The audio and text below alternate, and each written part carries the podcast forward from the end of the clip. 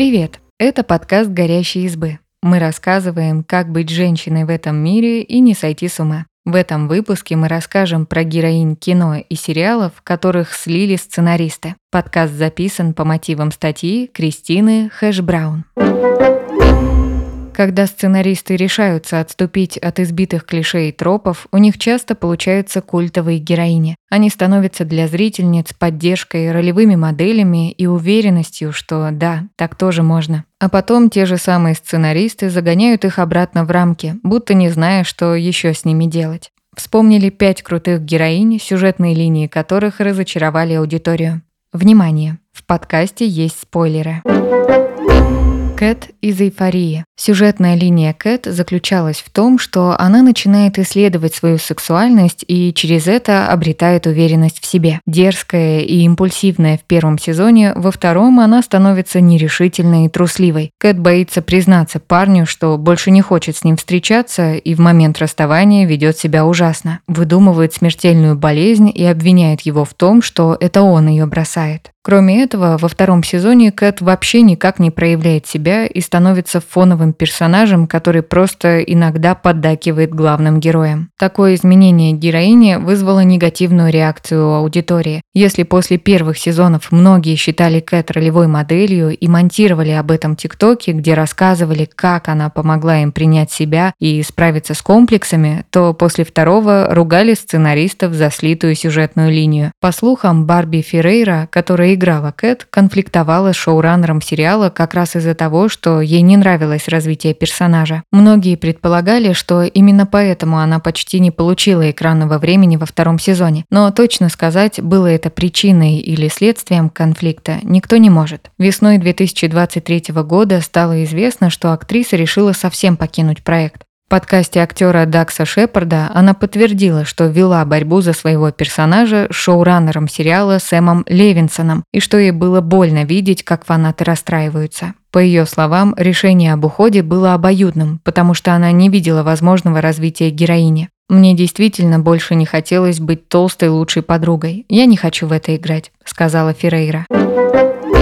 Пенни из теории Большого Взрыва. Теория Большого Взрыва – сериал, в котором все герои подверглись невероятным метаморфозам. Если включить первые серии, а потом сразу последние, то можно не поверить, что это те же самые персонажи. Но если смотреть по порядку, то развитие героев кажется вполне логичным. Даже любовная линия Шелдона не ощущается притянутой. Однако один сценарный ход разочаровал многих поклонников, и случился он в самом конце, когда никто не ожидал. Главный женский персонаж сериала, Пенни, изначально была набором клише о блондинках. Она красива и пользуется этим, не очень образована. Ее главная мечта – покорить Голливуд. Но постепенно Пенни выросла из этих рамок и стала почти уникальным женским персонажем. Она хорошая подруга, самая разумная из всей компании. Она смелая, самодостаточная и саркастичная. Лучшие шутки в шоу произносит именно она. Эта Пенни никогда не хотела детей и не видела себя матерью. Но в последней серии она внезапно сообщила о своей беременности и с удовольствием принимала поздравления.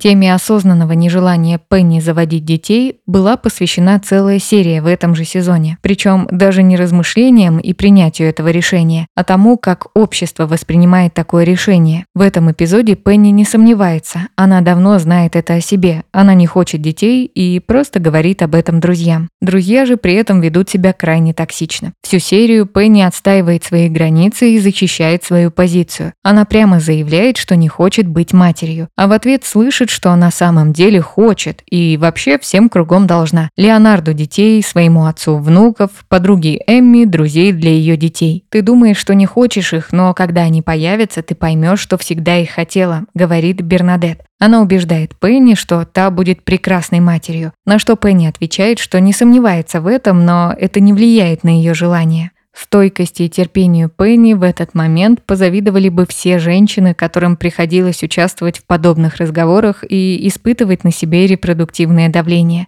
последней же серии, когда Пенни узнает о незапланированной беременности, она уже ни на секунду не сомневается в том, что хочет ребенка. Она сразу и безусловно счастлива. Такой поворот возмутил многих поклонников из-за своей нелогичности и разочаровал женщин, которые находили в персонаже поддержку. Неизвестно, почему сценаристы внезапно внезапно решили вставить беременность в последнюю серию. Как будто хэппи-энд для героини ситкома не хэппи-энд, если она не познала счастье материнства или если это самое счастье не ожидает ее в будущем. А ведь сериал закончился не во времена, когда никто не мог себе такое даже представить, а в 2019 году, когда слово child-free уже никого не пугало.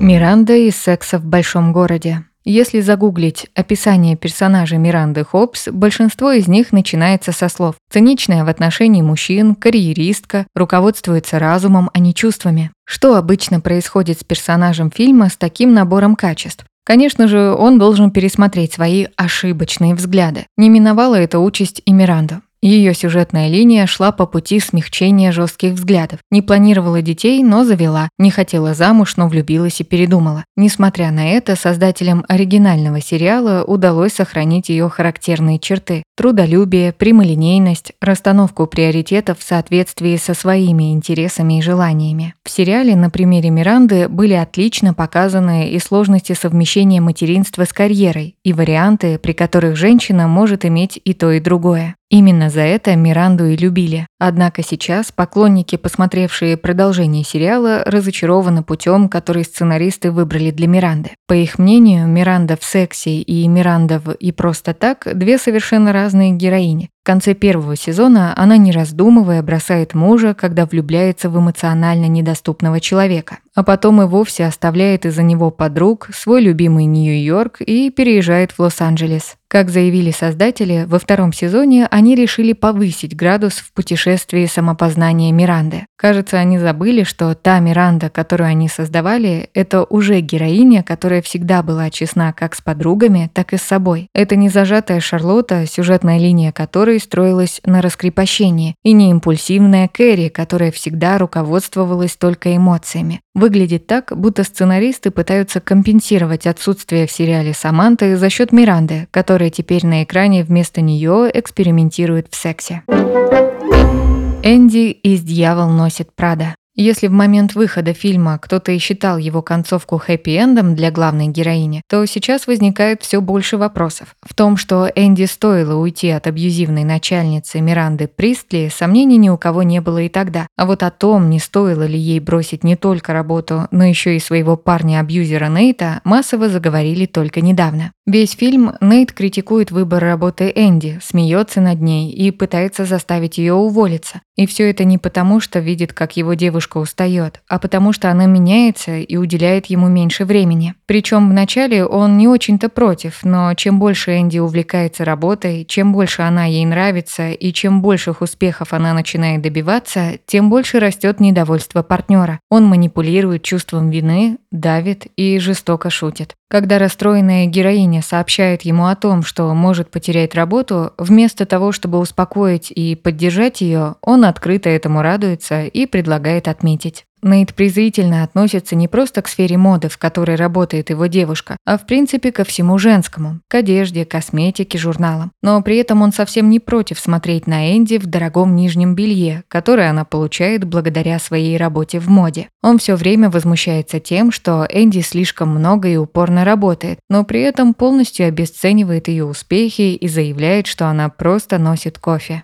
В какой-то момент они все-таки расстаются, но в конце фильма снова сходятся, когда Энди просит у Нейта прощения. Он же вместо того, чтобы тоже извиниться или хотя бы молча принять извинения, говорит, что она променяла друзей на туфли, блузки, жакеты и сумки. После этого предлагает уехать с ним в другой город, где он получил работу и Энди соглашается. Такое поведение кажется странным, по крайней мере потому, что Энди только что отказалась от очень престижной высокооплачиваемой работы, так как решила выбирать себя, она обрела уверенность, поняла, чего хочет и не хочет, обзавелась знакомствами и репутацией. Ей открылись любые карьерные дороги. Совершенно непонятно, зачем она возвращается в отношения с парнем, которого стоило бы бросить еще в начале фильма после фразы «Тебя взяли на работу в журнал мод», собеседование было по телефону. «Мама, из как я встретил вашу маму». Ее появление ждали 8 сезонов. За это время сценаристы всячески намекали, что она просто настоящий идеал, а с главным героем они родственные души с невероятной историей любви. Перед каждым новым сезоном зрители ожидали раскрытия интриги и строили теории, кто же из подружек Теда все-таки окажется мамой детей, которым он рассказывает историю своей жизни. Идеальная мама и жена, которую все так долго ждали, появляется прямо перед последним сезоном, но с появлением ее персонаж не становится менее загадочным. Большую часть своего немногочисленного экранного времени она влюбленно смотрит на Теда, мило улыбается и смеется над его шутками, а потом скоропостижно умирает от неизвестной болезни, чтобы персонаж Теда снова мог пойти на свидание с Робин. Сценаристы оправдывались тем, что так и было задумано с самого начала. Финальный разговор с детьми, где они уговаривают Теда пойти на свидание с Робин, был снят еще во время второго сезона, чтобы актеры, играющие детей, не изменились за годы съемок. Но, видимо, во время других сезонов авторы настолько перестарались с прогревом встречи с мамой, что в итоге разочаровали фанатов, не дав им как следует познакомиться с таким интересным персонажем. Аудитория восприняла этот сюжетный поворот настолько плохо, что позже создатели выпустили DVD с альтернативной концовкой. Они вырезали из сюжета смерть мамы и развод Робин и Барни. Так поклонники сериала получили концовку и жили они долго и счастливо, которая вроде бы должна была удовлетворить всех недовольных, но осадочек у посмотревших первую версию все равно остался. Кстати, у сценаристов была запасная мама на случай, если бы проект не стал популярным и его бы пришлось закрыть раньше. Это была одна из подружек Теда, Виктория. Возможно, сделав маму ее, они бы не получили столько негатива. Ее персонаж получил достаточно экранного времени, поэтому был хорошо раскрыт. Спасибо, что послушали этот выпуск. Подписывайтесь на наш подкаст, пишите в комментариях о своих впечатлениях и делитесь ссылкой с друзьями. Пока!